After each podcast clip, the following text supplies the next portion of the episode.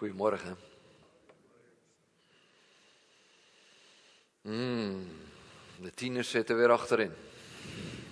Het is altijd als we met een conferentie beginnen. In het begin zit iedereen zo ver mogelijk naar achter. Kat uit de boom kijken. Heet dat hier ook zo in België? Kat uit de boom kijken?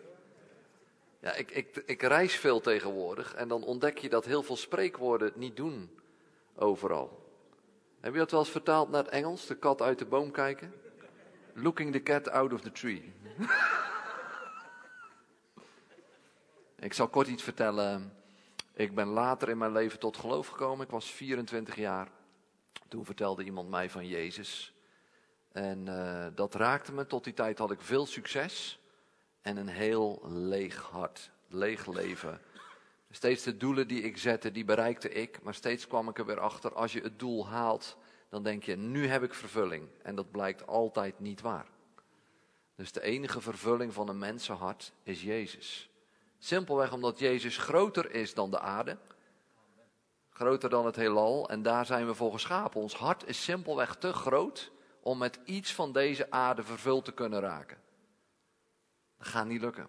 En daar kwam ik dus ook achter. Dus ik leerde Jezus kennen. Uh, en daar kwam ik in uh, wat ik noemde altijd het christelijke wereldje. En uh, dan ga je op pad, dan ga je op weg en dan verbaas je je. Je verwondert je, je maakt van alles mee. En tien jaar na mijn bekering uh, ontmoette ik pastor Joseph Prins uit Singapore. En die ging mij uitleggen wat het verschil is tussen het oude en het nieuwe verbond. Het verschil tussen wet en genade.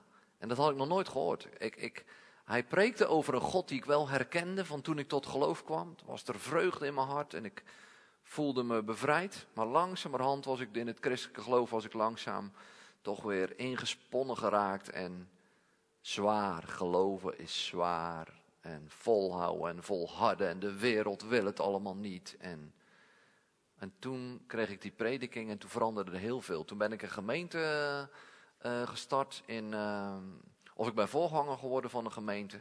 En toen heb ik, kijk, kijk er zijn al een paar tieners bekeerd.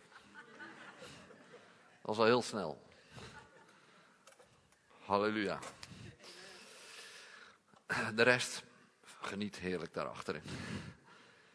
Um, toen ben ik voorganger geworden. Op dat moment was de gemeente iets van uh, 60, 70 mensen. Dat is in uh, tien jaar tijd uitgegroeid naar, uh, nou zeg nu ongeveer 1500 mensen. En dat is niet op basis van dat we een hippe kerk zijn, of dat we het wat leuker doen, of dat we de gebouwen wat uh, minder oudbollig. Dat is het niet. Het is de boodschap. En dat is best spannend. Toen ik de boodschap voor het eerst hoorde en ik ging het uitdragen om me heen, nou, toen kwam ik wat weerstand tegen. En dat kan je ook in jezelf tegenkomen. Dus als ik ga preken, kan je soms denken van, wat zegt hij nu? Kan je dat zomaar zeggen? Maar we gaan, vandaag gaan we alles toetsen aan de Bijbel, aan het woord van God. En dan kan je gewoon rustig samen met de Heer en later erover nadenken waar nodig. Kun je tot, zelf tot je eigen conclusies komen. Wat is de waarheid? We gaan het veel hebben over waarheid, we gaan het hebben over licht, over duisternis. Wat is dat? Hoe ziet God dat? Klinkt nu nog vaag, maar straks wordt het glashelder. Um, aantal jaar geleden begon de Heer me uit te dagen. Uh, hou het niet alleen voor jongen vrij. Ik wil dat je naar buiten gaat. En dat is nu zo ver uitgegroeid dat ik zelfs, ik ben niet meer de senior voorganger van jongen vrij.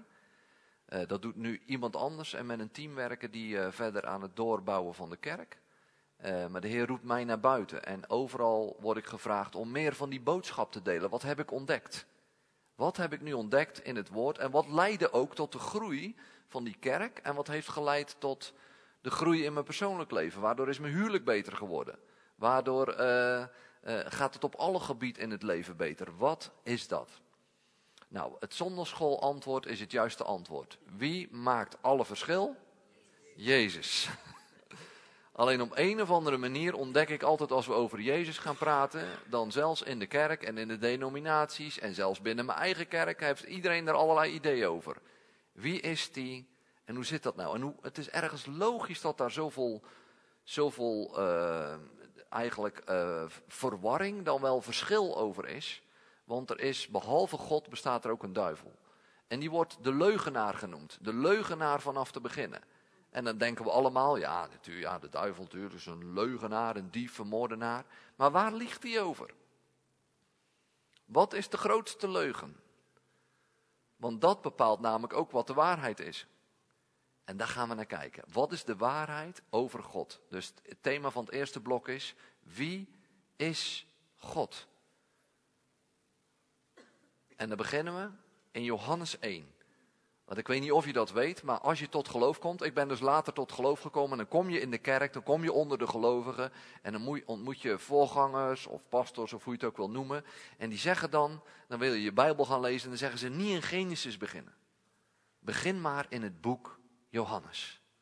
Dat is eigenlijk het fijnste boek om als nieuw gelovige te beginnen. Alleen om een of andere reden legt niemand hoofdstuk 1 goed uit.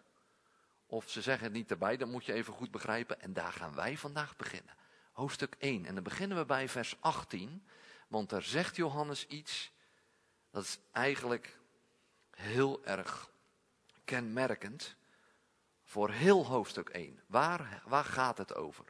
En we zijn dus bij het evangelie van Johannes. En dan kijken we even naar de achtergrond. Johannes was een van de twaalf vrienden van de discipelen, de leerlingen van Jezus. Maar als je heel goed leest in de Bijbel, was het degene die het dichtste bij Jezus zijn hart leefde. Dus hoe leuk is dat als je Jezus wil leren kennen, om te kijken naar de discipel die het dichtste, die zijn oog het meest op Jezus had. En die zegt dan in vers 18, niemand heeft ooit God gezien. Kunnen jullie meelezen? Yes! Dit is typisch. Want dit geloofden ze op dat moment niet. Hoezo niemand heeft ooit God gezien? We hebben toch het grootste deel van de Bijbel al? Ze hadden toen het Oude Testament, wat wij het Oude Testament noemen, hadden ze al. Ze hadden de wet, ze liepen ermee rond en ze wisten precies wie God was en wat hij wilde. Wat een uitspraak van de Johannes. Niemand heeft ooit God gezien. En dan gaat hij verder. Maar de enige zoon, die zelf God is, die aan het hart van de Vader rust, heeft hem doen kennen. Dus eigenlijk zegt Johannes, niemand heeft ooit enig idee gehad wie God werkelijk is. Maar toen kwam de enige zoon. En wat die liet zien, want die rust aan het hart van de Vader, en zoals Johannes aan het hart van Jezus rust. Zo rust Jezus aan het hart van de Vader, dus die hoort precies dat hart kloppen, die weet precies wie God de Vader is. Jezus heeft hem doen kennen. Dus tot die tijd, zegt Johannes, totdat Jezus kwam, had niemand enig idee wie God was. Ze hadden geen idee. Nou, moet je daar nou bij voorstellen? Nou, ik werd geïntroduceerd als een speciale gast. Ik zeg amen. Maar ik heb iemand bij me, nog specialer. Dat is mijn dochter. Dat is Amber. Amber, kom even, schat.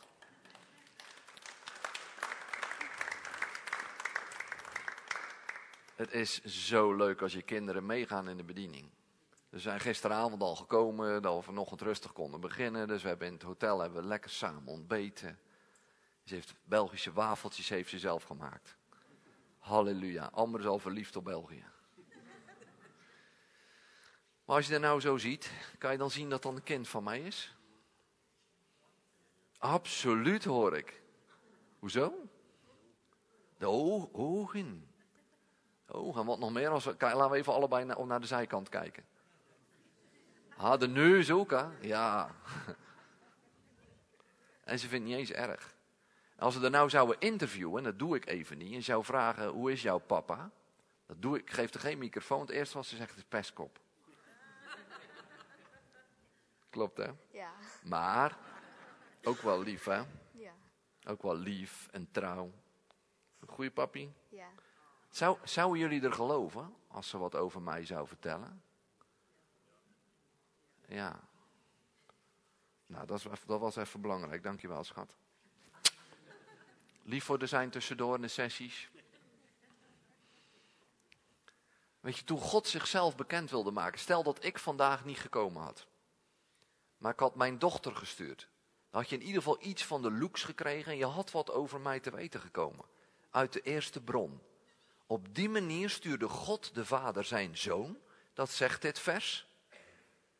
Alleen, mijn dochter is niet een exacte kopie van mij. Maar je zou kunnen zeggen, Jezus is de exacte kopie van de Vader. En die kent ook zijn hart En dat is wat Johannes zegt. Dus eigenlijk zegt Johannes hier, wil je God leren kennen? Dat is maar één manier. Dan kun je niet zelf naar zijn schrift. Dan kun je niet naar zijn wet. Dan kun je niet menen, als ik dat lees, dan weet ik het. Hij zegt, dat kan niet. Iets hiervoor heeft hij gezegd, het woord is vlees geworden. Daar bedoelde hij mee, zolang het woord het woord was en mensen gingen het interpreteren, kwamen er hele verkeerde godsbeelden uit. Pas toen het woord vlees werd in de gedaante van Jezus, toen gingen we begrijpen hoe het woord geïnterpreteerd moest worden. Toen kregen we pas het ware beeld van God.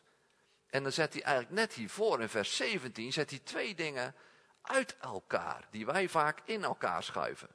Voor ons gemak, daar voelen we ons veilig bij. Terwijl hij zegt in vers 17,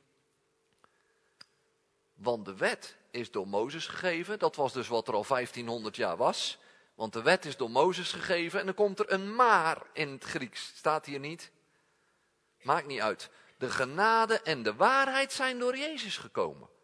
Dit zet hij even uit elkaar. We kunnen de wet wel hebben en dan kunnen we dat gaan lezen en bestuderen en denken, dan kennen we God. Zegt hij nee, de genade en de waarheid zijn door Jezus gekomen. En dan denken we, wat voor waarheid? Waarheid is toch ook de wet? Nee. De wet is wel waar, maar dat is niet de waarheid waar hierover gesproken wordt. Hier gaat het over de waarheid over wie God is. Genade, een genadige God en de waarheid over wie God is. En dan vooral als die tegenover een zondig mens staat. Zijn er hier mensen met zwakheden in de zaal? Het eerste wat Amber gezegd zou hebben, al hij zijn pestkop.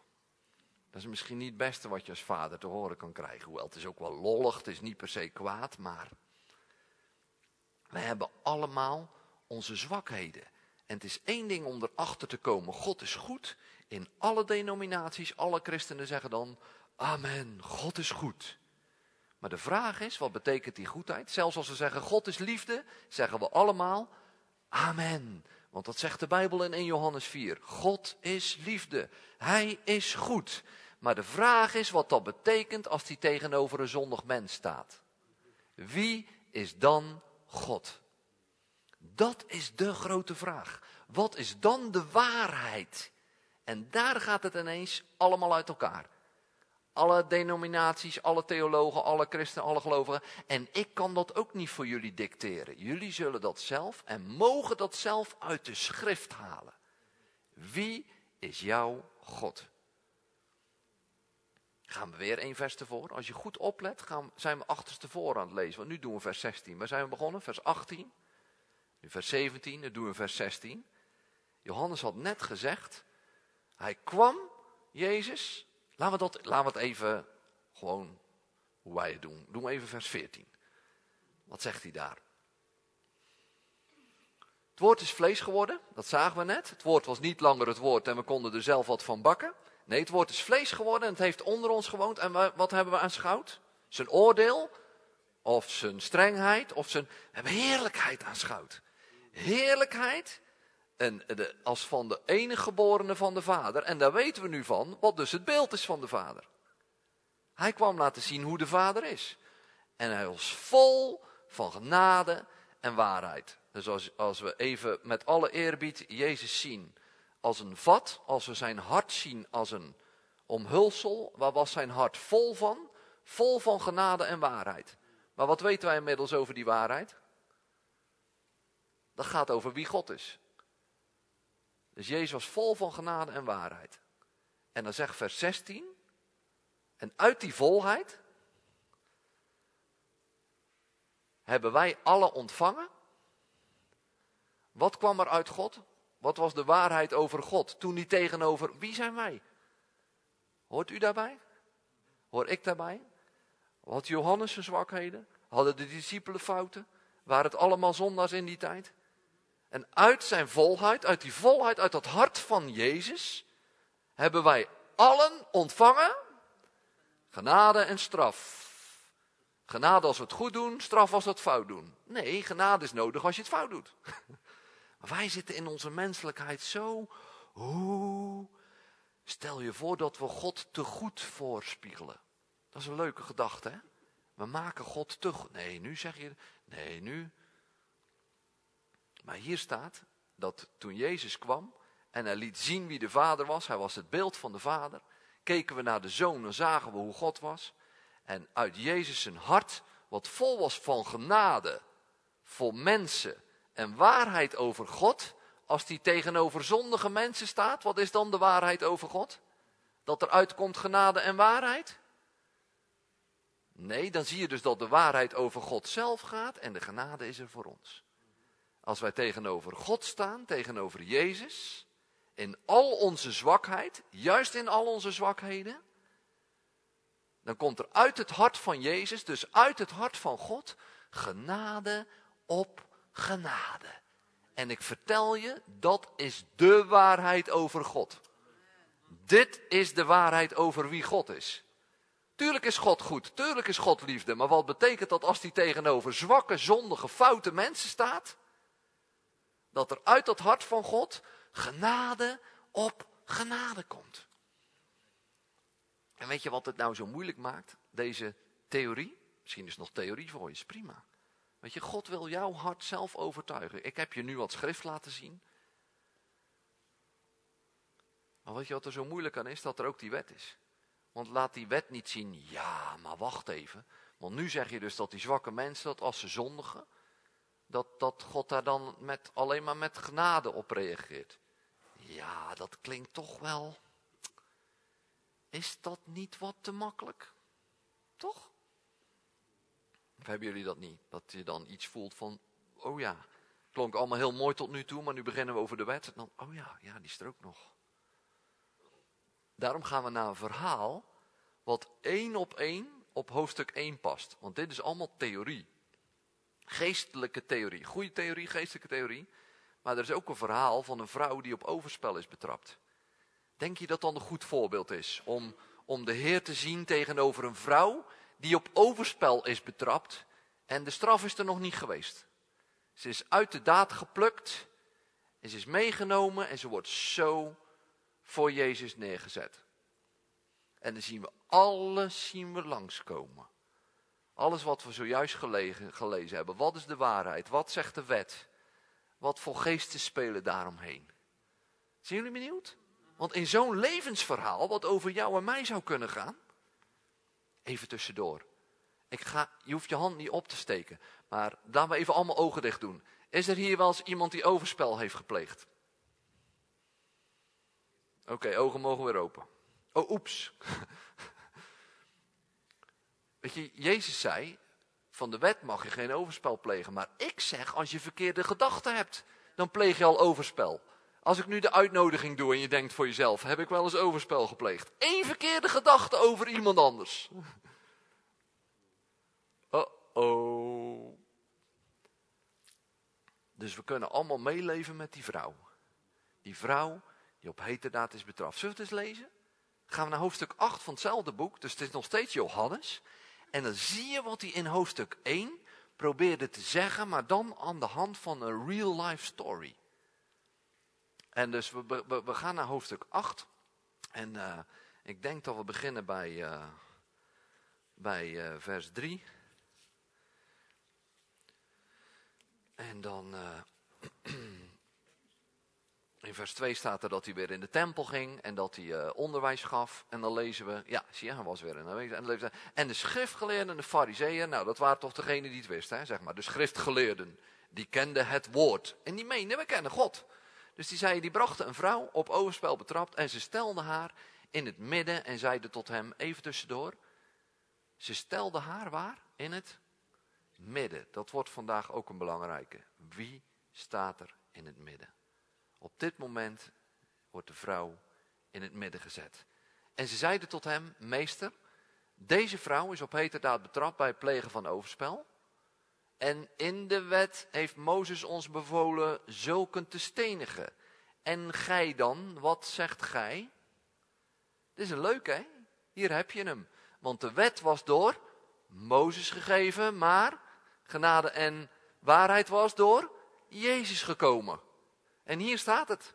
De wet zegt, Wat moet er volgens de wet gebeuren? En in hun beleving volgens God. Stenigen. Ze noemen de naam niet eens. Ze noemen er niet meer vrouw. Ze zeggen zoken. Hoe laag kan je van iemand denken? En dan gaat weer één versje verder. En ze zei, en dit zeiden ze om hem in verzoeking te brengen. Opdat ze iets hadden om hem aan te klagen. Kan je je voorstellen dat een schriftgeleerde. Zijn er hier mensen die de Bijbel kennen? Dan ben je een schriftgeleerde. En dan, dan, dan ga je naar Jezus, wat dan God zelf is, degene die de schrift geschreven heeft. En dan ga je zeggen, ik heb hier een zondares. En de wet zegt dat ze gestenigd moet worden. En wat zegt u? En dat zeg je dan om hem aan te kunnen klagen. Zijn jullie er nog? Is dit raar of is dit raar? Dit is niet te geloven. Maar ze menen dat ze het namens God deden.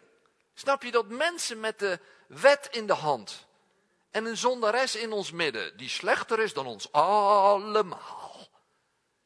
En ze hebben niet eens door dat God zelf er staat, de schrijver van de wet, de vertegenwoordiger, degene die liet zien wie God werkelijk is en wat God wil in zo'n geval. Wat zegt gij, Jezus? Ben je al benieuwd? Want dat gaat de waarheid worden over God. Dat eerste, dat God zou zeggen met de wet in de hand en de zonderes moet gestenigd worden, dat is niet de waarheid over wie God is. Dat is wel de waarheid over de wet en over gerechtigheid enzovoort enzovoort. Kijk, wij vergeten wel eens, God heeft allerlei kwaliteiten. Is God krachtig? Ja. Maar ik ben ook krachtig, tenminste in de ogen van mijn dochter. Maar als zij zegt, als jullie vragen, Amber, je vader is nu even de zaal uit, vertel eens snel. Hoe is die nou, hoe is die nou echt? hij is heel sterk. Want hij, hij, hij, kan, hij heeft namelijk een boom omgezaagd in de tuin. En die heeft hij zelf weggetild. Dus uh, mijn vader is sterk. Weet je dan wie ik ben? Nee, dan ken je een kwaliteit van mij. Zo heeft God allerlei kwaliteiten. Hij is krachtig, hij is rechtvaardig, hij is heilig, al die dingen. Maar dat zegt niet wie die is. Je gaat er pas achter komen wie die is tegenover een zondig mens als je dit gaat bekijken. En u, wat zegt u? Nou, daar komt hij. Maar Jezus bukte neder en schreef met de vinger op de grond. En dan denken wij altijd in ons, ja weet je, wij leven zoveel jaar later in Europa. Denk je nou, Jezus bukt, die zit met zijn vinger waarschijnlijk in het zand of in de grond. Wat hebben jullie? Klei? Je hebt van alles. Maar hij was in de tempel. En weet je, op bij de tempel heb je steen op de grond. En waar kennen we dat van? God die met zijn vingers schrijft op steen. Dat is het geven van de wet. Dus de wetgever, die zegt zo, jullie gaan mij uitdagen met mijn eigen wet. Hmm. Nou, lezen we verder. Doch toen ze bleven vragen, richtte hij zich op en zeide tot hen, wie van u zonder zonde is, werp het eerst een steen naar haar. Wat gebeurt hier? Wat zagen we net? Ze, ze kwamen met de wet als aanklagers, probeerden die vrouw gestenigd te krijgen. En toen zei ze tegen Jezus, en wat zegt u? Hopende, ze kenden hem schijnbaar al als genadig. Ze hoopten al dat hij er ging zeggen, nee hoor, doe maar niet. Want dan konden ze hem aanklagen. Wat had Johannes gezegd in hoofdstuk 1? In het begin was het woord en het woord was bij God en het woord was God. En in het woord was het leven. En het leven was het licht der mensen. En de duisternis heeft het niet kunnen grijpen. Ze probeerden hier Jezus te grijpen. En ze hebben hem niet kunnen grijpen. Maar waarom niet? Omdat hij met een geniale zet kwam. Dus de aanklagers, schriftgeleerden, mensen met het woord van God. Dit is wat Gods woord zegt. Daar is een zondares. Zij moet gestenigd worden. En wat doet Jezus? Hij pakt de wet en hij stopt hem allemaal in hun eigen gezicht. Zo, en wat zegt de wet tegen jou? Leuk dat je hem weet te hanteren naar een ander, maar wat zegt de wet tegen jou? Hij keert hem naar iedereen zelf. Wie zonder zonde is, doe jij nooit wat verkeerd? Leuk hè, Jacobus zegt later. Indien gij één wet, eh, indien gij één wet breekt, breekt gij allen. De wet is namelijk, gaan we in de tweede sessie zien, één geheel. Je hebt niet een, een, een wetje, dat heb ik wel goed gehouden. Dat heb ik wel goed gehouden. Nou, ik haal negen van de tien. Doe het wel aardig. Helaas, de wet is één geheel. breek je er één, dan breek je alle. En dat wisten zij. Dus toen Jezus zei, wie zonder zonde is, ga je gang. Stenig die vrouw maar. Zo hebben ze hem niet kunnen grijpen. Maar wat is dan duisternis? Als, als, als, als uh, het woord is vlees geworden. Het woord was het licht. Maar er was duisternis, zegt Johannes. Alleen ze hebben het niet kunnen grijpen. Wat is dan duisternis?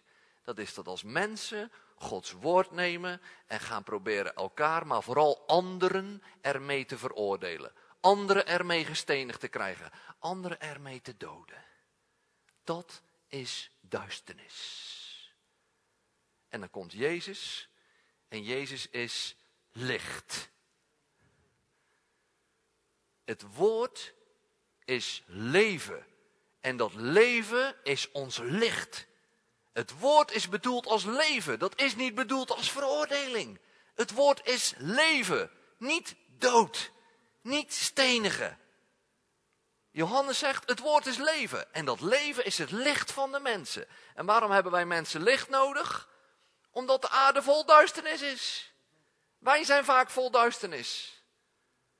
Hoe we voelen over onszelf, over anderen. Weet je, heel veel, ik denk dat er in België heel veel lieve mensen wonen. Maar als ze elkaar niet aanklagen, klaag je jezelf nog wel aan. Ik ben ook zo'n vogel.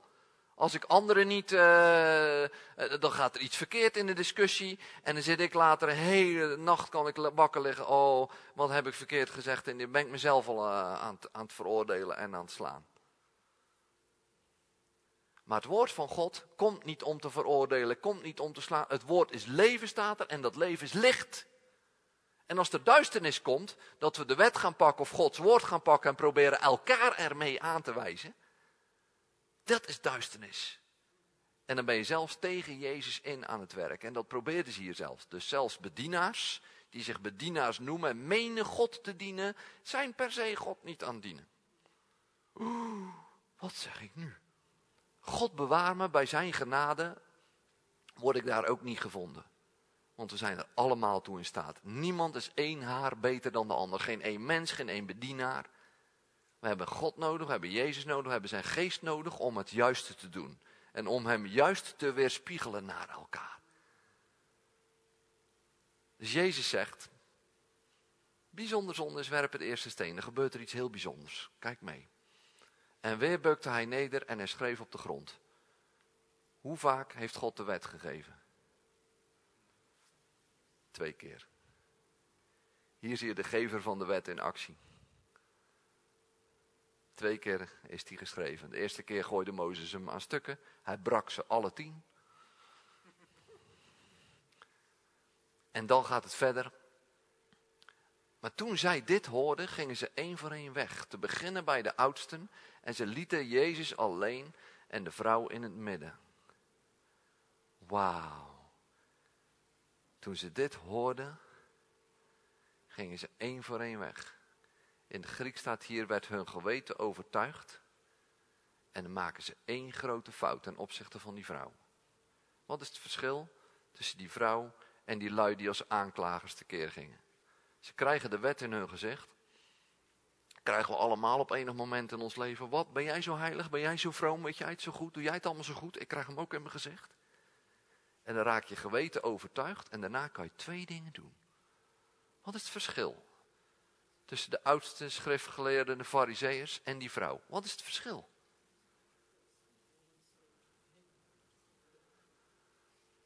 Ze gingen één voor één weg. En de vrouw? Die blijft. Die blijft bij Jezus.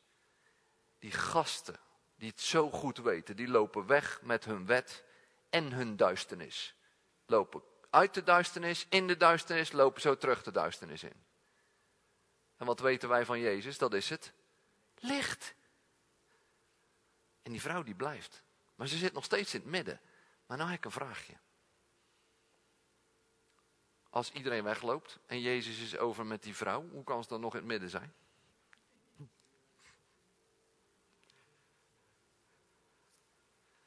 Is niet dat Nederlanders zo slim zijn hoor. Dat zijn dingen die de Heilige Geest me dan inbrengt, want ik had het ook nog nooit gezien. Ik denk, dat is apart. Maar weet je wat er nog steeds is? Daar is nog steeds de wet. Haar zonde hangt nog in de lucht. De wet dat ze gestenigd moet worden hangt nog in de lucht. Die stem van Mozes is er nog. Ze moet eigenlijk gestenigd worden. En aan de andere kant is Jezus. Dus de vrouw is nog steeds in het midden tussen Mozes en Jezus. De wet van Mozes, de stem van de wet en Jezus. En het oordeel is nog steeds niet gevallen. Heb je al eens in die vrouw verplaatst? Ze was op heterdaad betrapt en dat betekende in die tijd, in die cultuur, ik ga dood. Snap je dat? Bij die vrouw hing er een, een, een doodsoordeel boven haar hoofd. En het hangt er nog steeds. Hoe, hoe kwetsbaar zou je zijn? Hoe ver zal je hart openstaan? Hoe zou je snakken naar een, een glinsteringetje van licht? Want alles is duisternis. In ieder geval al de aanklagers en die spirit. Kan je kan je voorstellen als je in zo'n groep bent. Moet je nou voorstellen dat we hier eens even de ergste eruit zien te plukken. Wie zou hier de ergste zijn in deze groep? Nou, jij bent wel heel erg weg van de genade. Dan zou je het wel heel erg nodig hebben. Wat heb jij op je kerfstok, broeder? Nee, nee, als we dat als goede, als goede mensen doen, dan zoeken we een vrouw op. Er is altijd wel een vrouw die de ergste is. Dat is de neiging in de schepping. Moet je voorstellen dat we er eentje in het midden zetten en dan gaan we met z'n allen omheen staan. En dan gaan we die met die geest gaan een beetje roddelen met elkaar, een beetje kletsen. Ja, wat die heeft gedaan, oh, dat is wel heel Weet je dat dat een geest is? Dat zijn machten, dat zijn krachten, dat is duisternis. En dan zou je daar staan in het midden. En het gaat allemaal over jou. Hoe voel je dan? Dramatisch. En dan hangt er ook nog een wet in de lucht waarbij je eigenlijk al veroordeeld bent. Maar waarschijnlijk voelde zich al heel erg afgewezen. Misschien was ze al wel in overspel omdat ze doodongelukkig was en probeerde geluk te vinden. Weten we allemaal niet. Maar hoe dan ook, dat is de situatie. En ze staat nog steeds in het midden. Maar ja, de wet kwam door Mozes, maar genade en waarheid kwamen door Jezus. Dus we zijn nog steeds benieuwd, wat zegt Jezus? Wat had Johannes gezegd wat we allemaal ontvingen? Genade op genade. Nou, dan gaan we kijken. En Jezus richtte zich op en zeide tot haar vrouw. Leuk hè? Die fariseeërs zeiden zulke. Hij maakt er alweer een vrouw van. Klinkt in onze oren misschien een beetje, beetje hard, vrouw. Maar dit was krachtig, dit was prachtig. Dit, dit was Jezus die dat in al zijn heerlijkheid zei. Vrouw, je bent nog steeds een vrouw. Je bent nog steeds waardig. Je bent nog steeds mijn schepping. Vrouw, Waar zijn ze?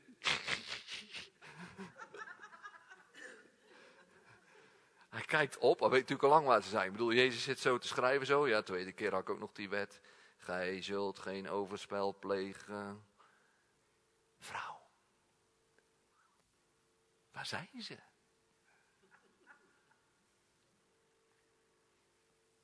Heeft niemand u veroordeeld?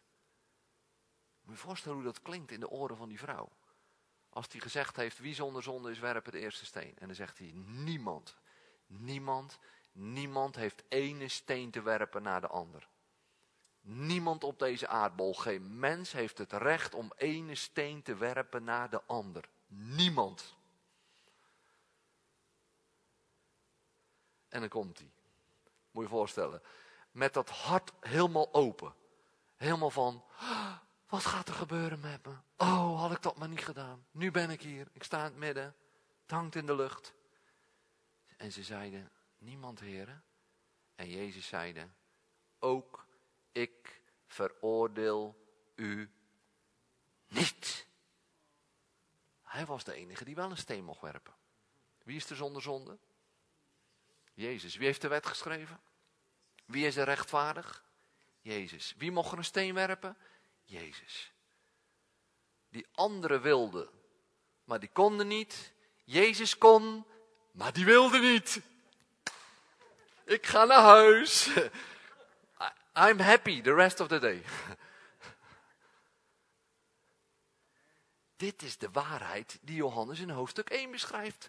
Hij zegt, we, hebben hem gezien, het woord is vlees geworden. Het woord, inclusief de wet en alles wat daarmee bedoeld wordt en hoe dat moet, is vlees geworden. Het is een mens geworden. Het is in een menselijke gedaante. Namens God als zijn zoon, als zijn perfecte beeld. En hij was vol heerlijkheid. Het was alleen maar heerlijk wat we te zien kregen. Hij was vol van genade voor mensen en waarheid over God. En weet je wat we kregen toen zijn hart overliep? Genade op. Krijgt die vrouw hier genade? En ze krijgt zelfs opgenade, want hij zegt: ga heen en zondag vanaf nu niet meer. En onze wettische oortjes horen dan: oh, dat is wel de kwalificatie. Ze komt er dit keer dan mee weg. Maar weet je, als Jezus spreekt, is het kracht. Dat zijn geen woorden, dat is kracht, dat is hemel. Hij zegt twee dingen en die twee dingen veranderen heel de leven. Ik veroordeel u niet, dat is genade. En nu ga heen en doe het niet meer. Want wie weet dat je daar ongelukkig van wordt overspel. Kunnen we even eerlijk zijn? Heeft nog niemand ooit gelukkig gemaakt. Maar je zal er maar in gevangen zijn. De neiging om steeds je vervulling te zoeken bij weet ik het wat of bij wie. En dat is niet alleen overspel, dat is ook drugs, drank, alle zooi van de wereld. En Jezus spreekt kracht in er. Ga heen en je doet het niet meer. Wie, wie zou zo van zijn zonde af willen zijn? Als hier iemand zit met een drugsverslaving of een pornoverslaving en wij horen de stem van Jezus, ga heen en doe het niet meer. Nee, dat is niet Jezus. Jezus zegt, je gaat heen en je doet het niet meer. Wauw. je gaat heen in zijn kracht. Je doet het niet meer. Wauw, ik doe het niet meer. Het verlangen is weg, de verleiding is weg, de verslaving is weg. Wauw. Dat is genade op genade. Wie had hem ooit zo gehoord? Ik ook niet, totdat God het me liet zien. Jezus is zo anders. God is zoveel beter. Hij zegt niet tegen die vrouw, ah, zijn je niet veroordeeld? Nou, voor deze ene keer zal ik het ook niet doen. Om hun te pesten. Nee, hij houdt van die vrouw. Jezus houdt van die vrouw. Weet je dat hij uiteindelijk zelf hiervoor betaalt? Want waar blijft anders gerechtigheid? Hij wist toch dat hij naar het kruis ging? Hij wist toch dat hij de zonde van overspel op zich zou nemen en alle straf die erbij hoort. Die vrouw verdiende de doodstraf, Jezus kreeg de doodstraf. Dat is dat hij sterft aan het kruis. Dat zijn al onze wetbrekingen en de straf die erbij hoort. Daarom staat er aan het eind dat hij zegt, het is volbracht. Weet je dat het woord volbracht is hetzelfde als hij zegt, ik heb de wet vervuld. De eis van de wet wat de wet rechtmatig eist, wat rechtvaardig zou zijn, inclusief de straf, is aan het kruis helemaal gedaan. Dus die vrouw is rechtvaardig vrijgesproken. Dat is niet door de vingers kijken of, uh, want zo is God. Weet je, Jezaja 53 is een van Jezus' favoriete hoofdstukken. Jezaja 53 zet, zegt, hij, voor onze zonde is hij doorboord. Om onze ongerechtigheden werd hij verbrijzeld. De straf die ons tevreden aanbrengt was op hem. En door zijn striemen zijn wij genezen. Maar weet je, weet je waar het hoofdstuk mee begint? Aan wie is de arm van de Heer bekendgemaakt? Weet je dat Jezus de arm van God was? Weet je dat, dat als het ware in Jezus God zelf, zelf de straf op zich heeft genomen? Weet je dat Jezus één is met God? God, de Vader, is in zijn Zoon Jezus gekomen en heeft onze straf en onze zonde gedragen. En als Jezus zegt, mijn God, mijn God, waarom hebt ge mij verlaten? Denken we altijd, hoe zie je de Vader? Jezus is wel een toffe peer, maar de Vader, ja, is toch degene die zich afkeert, hè? Zo is dat helemaal niet. op dat moment was Jezus ons. Wie, wie, wie heeft ooit gelezen, met Christus zijt gij gekruisigd? Wij hebben geroepen, mijn God, mijn God, waarom hebt gij mij verlaten? Daar draagt hij onze God verlatenheid daar op dat moment, Jezus. En ja, de gerechtigheid van God keerde zich op dat moment tegen het lichaam van Jezus. Maar dat was voor ons. Allemaal voor ons. Dus Jezus is niet met die vrouw. Zo van, ja, ik zie je eigenlijk ook toch wel als een zondares. Och, och, och meisje. Zo ben je toch niet opgevoed. Je had toch beter moeten weten. Nee, Jezus wist dat doordat Adam en Eva in zonde vielen, wij allemaal zwak en zondags zouden worden. En hij beloofde gelijk al de oplossing, God de Vader, met ik zal iemand brengen die het oplost. En dat was Jezus. Hallo, hallo, ontdekt u wat nieuwe waarheid over uw God? Hij is echt goed, hij is echt liefde, maar dat komt er pas echt uit tegenover zondige mensen. Wauw, dan blijkt pas hoe goed, dan blijkt pas wat liefde werkelijk betekent. En dan denken wij als mensen, oeh, als je het zo goed maakt, Als je het zegt van dat God zo is, alleen maar genade op genade. Ja, dat, dat, zo kan je toch niet alleen zeggen dat God zo. Dat, dat, want weet je wat we dan denken menselijk? Dan lopen we er allemaal op uit. En dan denken we vooral over anderen, niet over onszelf. Maar anderen gaan er dan op uit en die gaan erop losleven. Heb je dat gehoord? Heb je dat gehoord? Die kerken waar ze die genade preken. Die mensen. Die beroven banken. Dan geloven ze ook nog in voorspoed. Maar ja, als dat niet snel genoeg gaat. en ze leeft erop los. Ze gaan overspel plegen. Hey, maar als Jezus zo dacht, had hij vooral niet tegen die vrouw moeten zeggen, ik veroordeel u ook niet. Als, als hij denkt van nou, dan gaat ze erop uit, dan gaat ze het zeker nog een keer doen. Had hij dat niet moeten zeggen. Weet je wat het aparte is, wat de Bijbel zegt? Kunnen we even naar Romeinen 6, vers 14? Ja, die, die is onverwachts. Die is onverwachts. We gaan even in geloof ervan uit dat hij vanuit de geest is. En zo niet is het nog steeds Gods woord. Wie heeft de voorkeur voor de wet?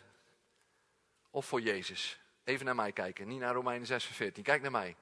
Als je in het kamp Mozes en de wet, denk je van ja, dat is toch wel veilig. Weet je, hebben wat kaders. Of het kamp van Jezus en genade op genade.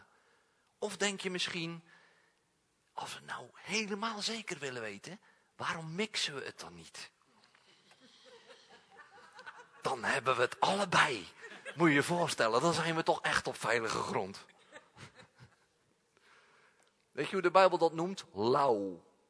Ik wilde liever dat gij warm of koud was. Of koud, puur wet, of warm, puur genade. Maar het mixen is lauw. Ga maar kijken in de context. Zo heb je hem ook nog nooit horen preken, maar daar gaat het over. Woe. De zonde is nooit bedoeld om over ons te heersen. Ze zeggen wel eens tegen mij, als pastor in de genade met jongen vrij. Stel dat het waar was dat de genade ertoe leidt dat je kerk erop los gaat leven. Dan hebben wij dus een kerk gegroeid van zeg maar 80 mensen naar 1500. En dan moeten dan toch allemaal heel erge zondaars zijn. En ook de kerk van Pastor Prins, die mij dit allemaal geleerd heeft, dat wet genade verhaal. Ja, als je daar gaat kijken, dan moet toch een zootje zijn. Die hebben inmiddels 35.000 mensen. En allemaal mensen die erop losleven. Hoe zou dat eruit zien? Een kerk met mensen die er alleen maar op losleven. Hoe zou dat eruit zien? Hoe zou dat voelen op een zondag? Nou, ga maar, laten we nog even niet gelijk naar jonge vrij gaan kijken, want we zijn Nederlanders, dus we zijn traag van begrip, we zijn nog aan het leren. Maar in Singapore staat een kerk, die heb je al nooit zo'n gestroomlijnde, nette, geordende, heilige, sterke, in de kracht van God genezende kerk gezien. Waar elke week mensen tot geloof komen. En, en dat is gebaseerd op deze geestelijke realiteit. Immers, de zonde zal geen heerschappij over u voeren. Ze vragen wel eens aan mij, ja ben je dan niet bang dat ze gaan zondigen? Zeg ik, überhaupt als je de genade te weten komt. Als je van Jezus te weten komt en van de overvloed aan genade. Waarom zou je dan erop los gaan leven? Waarom zou je willen blijven zondigen? Ik heb dat leven geprobeerd voordat ik tot geloof kwam. Wat had ik verteld? Geef geen vervulling. Weet je dat de zonde dodelijk is? En dat is nog steeds, ook als de genade zijn introductie heeft gedaan. Zonde is slecht. Slecht voor je lijf, slecht voor je leven, slecht voor je ziel. Slecht voor je relatie. Maar ja, als je erin vastzit, dat is een probleem. Maar nu is de vraag, hoe kom je in de zonde en hoe kom je eruit? Maar laten we eerst even vaststellen, ik ben tegen de zonde. Niet alleen omdat dat God verdriet doet. Want aan het kruis is dat allemaal mee gedeeld. Maar het is nog steeds dodelijk. Het is slecht voor je. Wie snapt dat de verslaving hebben slecht voor je is? En slecht voor je relaties en voor je gezinsleven. Slecht voor je ziel. Overspel is slecht voor je ziel. Daar word je gewoon ongelukkig van. Dus doe het zeker niet. Maar nu is de vraag, waar komt de heerschappij van de zonde vandaan? Hoe kan het dat het soms zo machtig is in ons leven? Waardoor kunnen we het soms niet eens laten? Waar is dat? Is dat in het kamp van de wet? Of is dat in het kamp van al die genade? Waar is de heerschappij sterker? Immers, de zonde zal geen heerschappij, zal over u geen heerschappij voeren, want gij zijt. Pardon? Terwijl wij denken met onze natuurlijke mens, gij zijt onder de wet, daar ben je veilig. Hier staat het tegenovergestelde. Daarom is leugen en waarheid zo tricky. Daarom mensen met de wet in de hand, die klinken zo serieus. Gij zult de Heer uw God liefhebben met heel uw hart, heel uw verstand, heel uw ziel, al uw macht, al uw kracht. Gij. En dan denken we, oh ja, ja, God wordt genoemd. Ja, het is ook wel redelijk. Hij is voor mij gestorven. Het punt is, je kan het niet. En dan zei hij, en je naaste liefhebben als jezelf, zeiden ze met de wet in de hand. En dan vroegen ze, wie is mijn naaste? Dat is een aparte vraag als God twee geboden geeft. De eerste is, heb God lief met heel je hart, heel je ziel, heel je kracht, heel je verstand. Als ik dat nu tegen jou zeg, dit is de eis van de wet van God. Je moet God lief hebben met heel je hart, heel je ziel, heel je kracht, heel je verstand. En dan zeg ik, en, dan, en je naast als jezelf. Is dan je eerste vraag, wie is mijn naaste? Ik zou problemen hebben met het eerste gebod, jullie niet? Nee, ze dachten dat ze dat voor elkaar hadden. Er staat dat je van de wet blind wordt. Daar word je gesluierd van. Je hebt geen idee meer wat recht en krom is. Je hebt al helemaal geen idee wie God is. Hier staat dus ook een geestelijke realiteit. Daar moeten wij onze natuurlijke menselijke denken in zien te overtuigen. De zonde verliest zijn heerschappij over u als u niet langer onder de wet bent, maar onder de genade komt. Als je namelijk het bewustzijn van de mens vult met zonde, en hoe doe je dat als ik jullie de wet voorhoud? We gaan in het tweede deel gaan we kijken hoe Jezus de wet voorhield. Want dat gaat nog veel verder dan Mozes. Dit is alleen nog maar Mozes. Jezus deed er nog een paar schepjes bovenop. En als die wet ons volgehouden wordt, weet je wat er dan met ons gebeurt? Precies hetzelfde als met die lui. Je raakt overtuigd van je eigen zonde. En als je mens zonde op zijn bewustzijn brengt, weet je hoe die gaat leven met zonde op je bewustzijn? Dan ga je zondigen. Een mens met een bewustzijn vol zonde gaat zondigen. Een mens met een bewustzijn van genade gaat leven. Geestelijk leven. Omdat je in blijdschap leeft, in dankbaarheid. En dat is het grote verschil tussen die fariseeërs en schriftgeleerden en die vrouw. Die vrouw loopt niet weg. Die blijft bij Jezus. En weet je wat er dan gebeurt als ze dat geen veroordeling. En, en nu verlies je ook de kracht van de zonde verliest in je. Want dit is eigenlijk wat Jezus tegen haar zei. Hè? Lieve meid, ik veroordeel je niet. En je bent niet langer onder de gewet. Ik ben nu jouw leven. De genade op genade is nu jouw leven. Wij leven voortaan samen. Weet je wat er toen gebeurde? Hier was de wet. Laten we zeggen, dit is even de wet. Hier was de vrouw, dat ben ik even, de zondaar, de overspelige. En hier was Jezus. Weet je wat er gebeurde? Van plaats geruild. Ik kreeg Jezus de rechtvaardige plek en Jezus zit nu tussen mij en de wet in. Die vrouw staat niet langer in het midden, nu staat Jezus in het midden. Was dat niet de bedoeling? Jesus at the center of it all. Jesus at the center of our church. En we leven alsof we zelf nog helemaal uh, bloot staan aan de wet en aan alle veroordelingen. Uh. Wie zette die vrouw in het midden? Jezus of die aanklagers? De aanklagers. De duivel, alle stemmen, is je eigen vlees, is het vlees van andere mensen. Pastors, diakenen, het interesseert me niet. Met de wet in de hand zetten ze jou in het midden. Maar het goede nieuws is, God wil het niet. Jezus zegt, laat mij maar in het midden staan. Dat is de waarheid over wie jouw God is. Dus, dus wie was er nu meer of minder geliefd? Die schriftgeleerde en die fariseeërs of die vrouw? Dit is een strekvraag en niemand durft antwoord te geven. We hebben wel gedachten erover. Nee, allemaal even geliefd. Maar het punt is, wie loopt er weg en wie blijft er? Wie wil Jezus? Die anderen hielden vast aan de wet en liepen ermee weg. En die vrouw, die geeft zich over. En die heeft Jezus. En die heeft de waarheid. Wie is God? Wie is God voor die vrouw? De vergeving, maar ook dezelfde kracht om het niet meer te doen. Want ze is niet langer onder de wet. Waarom? Jezus heeft de wet voor haar weggenomen. Die staat tussen haar en de wet in. Dus dan ben je niet meer onder de wet, nu ben je onder de genade. Is er iemand geïnteresseerd in deze zaal? Om zo op die manier je leven verder te leven. met een God die liefde is, een God die van je houdt. En oh, je gaat nog fouten maken in je leven. Ik wil je niet bang maken, maar je gaat nog dingen doen. Als we die nu op Facebook zouden zetten, zou je zeggen, mag dat eraf?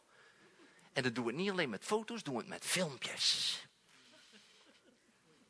En dan denk je, oh nee, nee, nee. Maar ja, dan ga je weer. Dan veroordeel je jezelf. Je denkt, wat vinden de mensen ervan? Maar wat moet je op zo'n moment doen? Dan keer je naar Jezus. En dan krijg je genade op genade. En dan ga je het niet meer doen. Dan gaat je zonde wordt juist van je bewustzijn afgespoeld. En dan ga je weer gewoon leven. Dan stop je er juist mee. Dan verliest de zonde zijn kracht. Dit is geestelijke waarheid. We moeten af van de natuurlijke denkwaarheid. Ik zou je vertellen over Nederland. Ik weet niet, hebben jullie al eens over Nederland gehoord? Ja, en over Nederlanders? Weet je wat wij van onszelf vinden? ten opzichte van jullie bijvoorbeeld. Oh, wij zijn toch een partij slim. Hebben jullie dat nooit gehoord hier? Ik zit ook zo ver richting de Fransen, dan hoor je niks meer. Hè? Maar wij zijn echt, wij leven hier. Zo slim zijn wij dat wij leven hier. Er is maar één probleem, je kan hier niet leven. Met weten, met kennis, met slimmer zijn, Precies weten hoe het allemaal in elkaar zit. Precies weten hoe de wet is. Precies weten hoe theologie. Hier heb je geen fluit aan. Als er één land genade nodig heeft en had en zal hebben, is het Nederland. Want de genade zorgt ook dat je niet langer hier leeft, maar in de geest. Geestelijk leven, geestelijke realiteiten. Willen jullie alsjeblieft voor ons bidden? hier zijn de mensen al veel zachter en gevoeliger. Heb ik al lang geproefd. Veel minder hoogmoedig. Weet je dat het je ook hoogmoedig maakt als je hier leeft? Ik heb meer kennis, dan heb ik meer controle. Ik weet meer dan jullie. Wie heeft inmiddels door dat ik wat meer over de Bijbel weet dan jullie? De meeste van jullie, laat ik het zo zeggen. Heb je dat door? Ha. Daar heb ik niks aan. De genade moet stromen in mijn leven. Je hebt niks aan kennis. Je hebt niks aan het woord los van Jezus. De levende Jezus, de genadige Jezus. En ik zit nog steeds in dat lijf wat zwak is. Dus ik kan zo weer fouten maken. Ik heb Jezus nodig. Het goede nieuws is, hij houdt zoveel van mij dat hij ieder moment met mij wil leven. Dat hij er altijd wil zijn. Dat hij altijd tussen mij en de wet in staat. Daarom zat de wet ook in de ark. Met een deksel erop met zijn bloed erboven. Dat is nog steeds zo. De wet is in Jezus vervuld. Halleluja. God is iets beter dan we dachten. En nu denken we vandaag, wat is die goed eigenlijk? Wat is Jezus goed? En wat hadden we al gezien? Zo is ook God de Vader. Heel anders dan onze eigen aardse vaders. Heel anders dan ik vader ben voor mijn dochter. Zit jij nou op je telefoon hier? Zit jij een spelletje te doen? Hoe onheilig. Zo denken wij dat vader in de hemel vaak naar ons zit te kijken. Weet je, je staat in aanbidding en een vrouw staat, oh die ring zou wel weer een andere willen.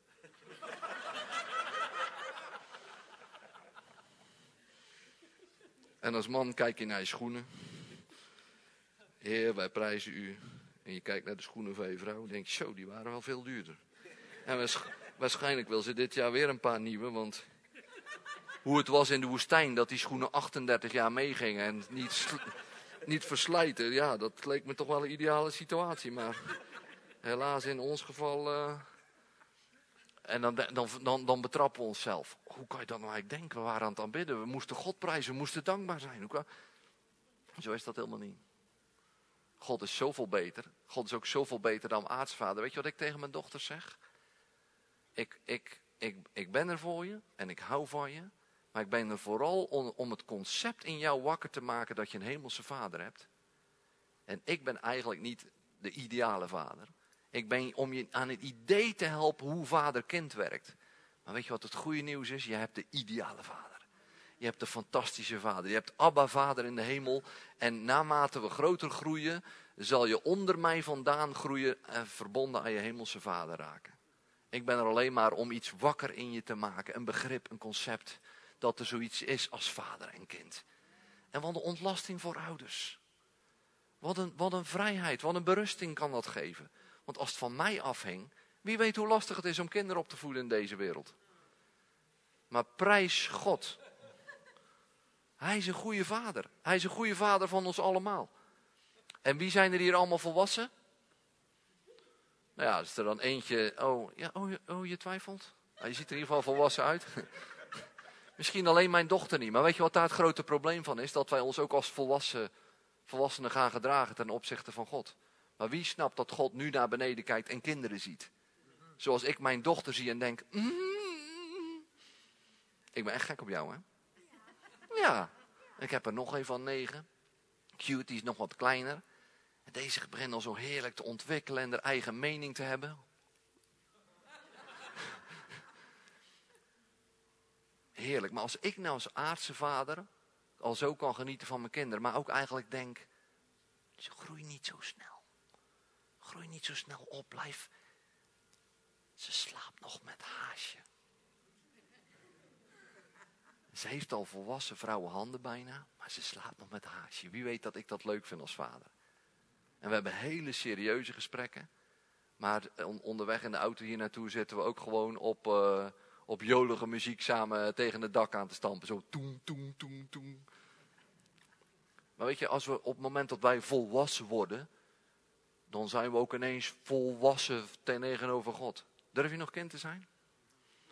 Snap je dat God naar beneden kijkt en niet naar je leeftijd zit te kijken? Oh, ben je al 50 plus? Oeh, dat is al wel heel oud. Nee, zo kijkt God helemaal niet. God ziet kinderen. Jongens en meisjes. Zonen en dochters. En waar wij dan ook van elkaar vaak verwachten. Nou, naar de tijd genomen had ik jou toch wel wat volwassener geacht. Ik dacht toch dat jij wel wat verder zou zijn. Maar weet je, als we onze tijd nemen om te groeien, weet je dat God daar plezier aan heeft? Weet je dat ik mijn kinderen liever heb dat ze niet te snel opgroeien en liever lang kind blijven? Relax. Maar heel de wereld dicteert. Nee, verantwoordelijk zijn, volwassen zijn, serieus zijn.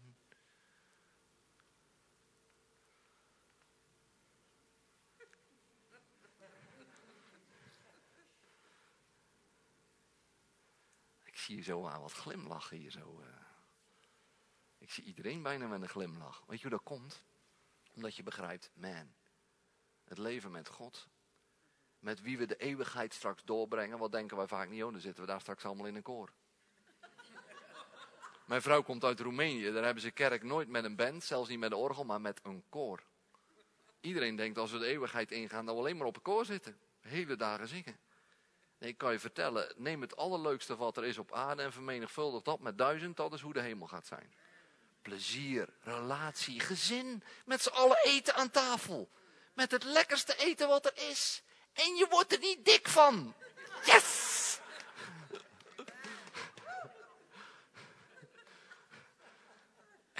En zou je kunnen zeggen, moet je je voorstellen dat deze zin eruit pakt.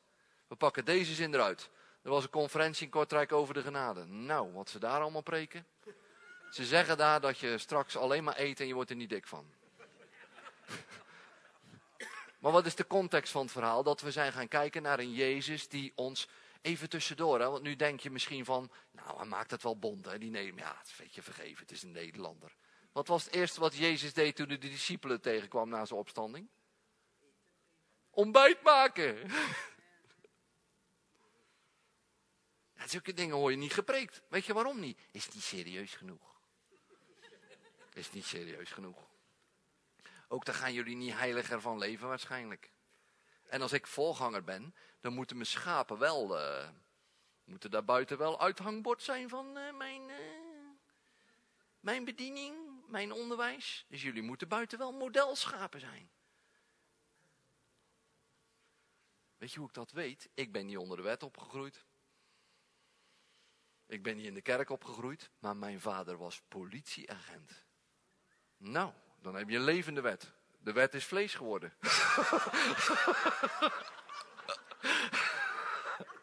en leef je in een klein dorpje. Drie keer wie het volmaakte eh, uithangbord moest zijn. Van uh, hoe uh, oma Gent... Uh, drie keer wie er op bureau eindigde. Verschillende keren. Een ander bureau dan gelukkig. Waarom? Je komt zo in de... Oh. Weet je, omdat we dat niet kunnen als mensen. We zijn gemaakt om ontspannen te leven, in een ontspannen relatie met God. En daar waar we zwakheden hebben en fouten, zegt God, ja, niet zo gek hè. Adam en Eva vielen in zonde. Toen werden het zondaartjes en toen gingen ze zich voortplanten, zet Romeinen 5. En wat als zondaartjes zich voortplanten, wat krijg je dan? Voor de mensen waarvoor het te snel gaat. Je hebt twee honden, die gaan zich voortplanten, wat krijg je dan? Puppies mini-hondjes. Dus zo ging de mens, viel in zonde en toen ging hij zich voortplanten. Wat krijg je dan? Mini-zondaartjes die vanzelf groot groeien tot grote zondaars. Dus het hele punt is, dat houdt God niet tegen ons. Daar kan je namelijk niks aan doen. Hij gaf alleen die wet om tot overtuiging te komen. Ik heb een redder nodig. Die ging te snel. God houdt het niet tegen je dat je zwakheden hebt. Daar kun je namelijk niks aan doen, daar ben je mee geboren. En met dat je ouder wordt in deze wereld, wordt het vaak eerst erger. Maar omdat je daar niks aan kon doen, maar soms zijn wij een beetje traag van begrip en gaan we helemaal niet naar, naar, naar Jezus toe. Dan is er een wet die ons laat zien, oh man, ik heb een redder nodig. En ontdek je, godzijdank, die redder is er. En dan ga je naar Jezus toe en dan gaat die tussen jou en de wet instaan. Zo goed is God. God heeft de schepping nooit losgelaten. Hoe, hoe laat leven eigenlijk? Want ik ben maar... Ik ben al compleet van mijn lijn af. Kwart voor twaalf. Mag ik één laatste ding zeggen? Gaan we straks verder over de wet. Wie heeft wel eens gehoord dat God eigenlijk klaar is met de Joden? Zo van, die hebben hem afgewezen toen, de Joden. En Israël, God is daar klaar mee. Dat heet in de kerk, geloof ik, de vervangingstheologie. Want wij, wij de kerk, zijn nu het voor God. Nou, kijk eens even om je heen. Zijn wij het niet? Kijk eens even om je heen. Geweldig toch? Wij zijn het. Wij zijn nu de ware gelovigen. Wij zijn het ware Israël. Wij zijn... Wat zegt, God in, wat, zegt, wat zegt Paulus in Romeinen 1? Ik schaam mij het evangelie niet, want het is de kracht Gods tot behoud. En dat is wat we juist nagekeken hebben evangelie is dat God is tegenover zondaars genadig. Hij is liefde, hij geeft genade op genade. Dit is het evangelie. Dat is het goede nieuws en dit is kracht Gods.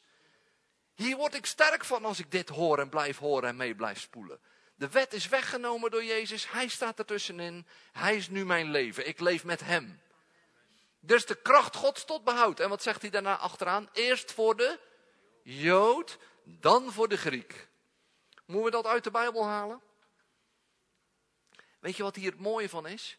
De Joden in zijn algemeenheid wezen Jezus af. Wezen Jezus God af. Wat zouden wij doen als we afgewezen worden? Wat doen wij? Ik krijg een prachtig beeld in mijn dochter hoe ik dat doe. Soms weet je, heb je niet door hoe je dat doet, maar dat ziet er zo uit. Als ik afgewezen word. En wat doe je dan tegenover degene die je afwijst? En weet je wat God deed? Hij, hij gaf een bedienaar, die heette Paulus. En er was een Jood. En die ging de heidenen bedienen. Die ging de kerk helpen met het, die gerechtigheidsleer. Joh, we hebben van plaats geruild met Jezus. Hij nam onze gerechtigheid, die ongerechtigheid is, aan het kruis. En wij zijn nu in hem de gerechtigheid van God. Wauw. Dit is wat Paulus ons bediende. Maar weet je wat hij zei, wat de motivatie was van zijn bediening? Moet je kijken in Romeinen hoofdstuk 11. Daarom neem ik mijn taak ten opzichte van de heidenen zo serieus.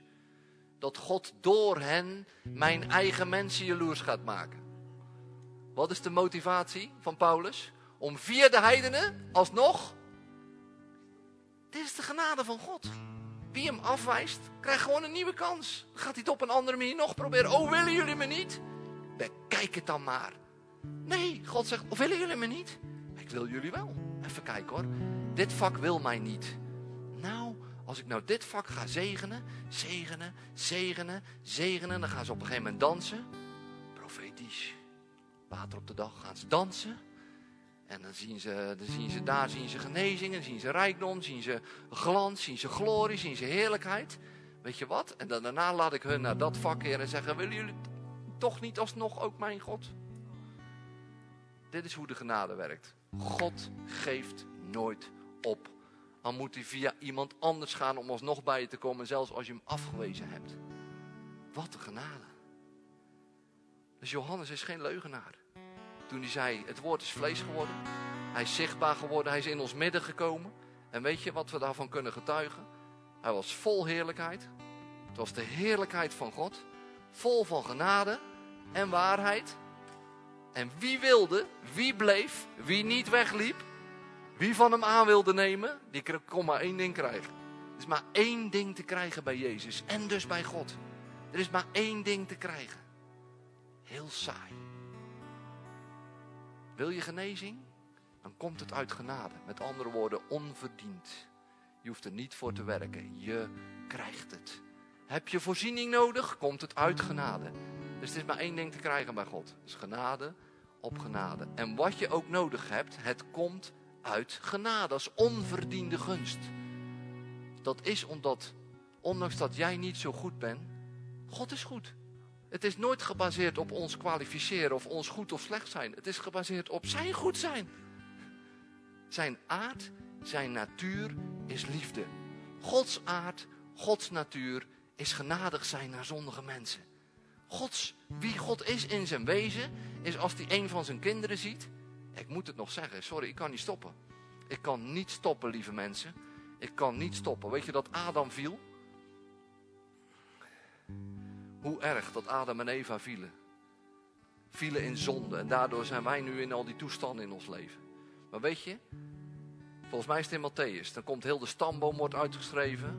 Mm, zoon van die, zoon van die, zoon van die, zoon van die, zoon van die. En waar eindig je dan als je helemaal teruggaat naar het begin? Eindig je bij Adam. Weet je wat er achteraan komt? Zoon van God. In de evangelie. In de stamboom. Gevallen Adam. God zag hem nog steeds als zoon. Als Adam Jezus geloofde in Je als hij in Jezus gelooft, als hij Jezus aanneemt en dat geloven dat hij dat doet.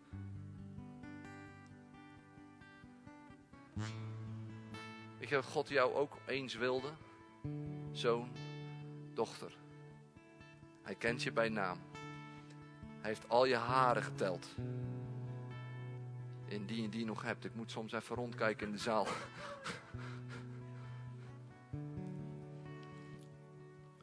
Hij heeft je gewild. Hij weet dat je nu leeft. Zijn ogen zijn nu hier op je. En hij zegt, jij bent mijn zoon. Je bent mijn dochter. En ik heb je gewild.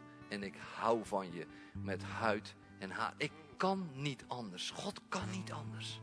God is liefde. En hij houdt van zijn schepselen.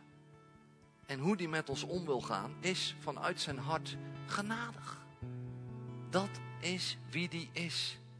Dat is hoe die is. Hij kan niet anders. Mateloos goed. Mateloos genadig. Mateloos liefdevol. Ik zeg wel eens, en ik voel het soms zelf ook. God heeft ons moeten redden. Dan kunnen wij nog zo denken en naar elkaar kijken. Ach, en weet wat zijn we toch een stel toppers. God heeft ons moeten redden. Maar weet je wat? God heeft ons met plezier gered. Wil je bewijs? Kunnen we even naar Efeze 1? Sorry dat ik doorga, maar als de geest aandringt, moet ik hem even afmaken. Het laatste.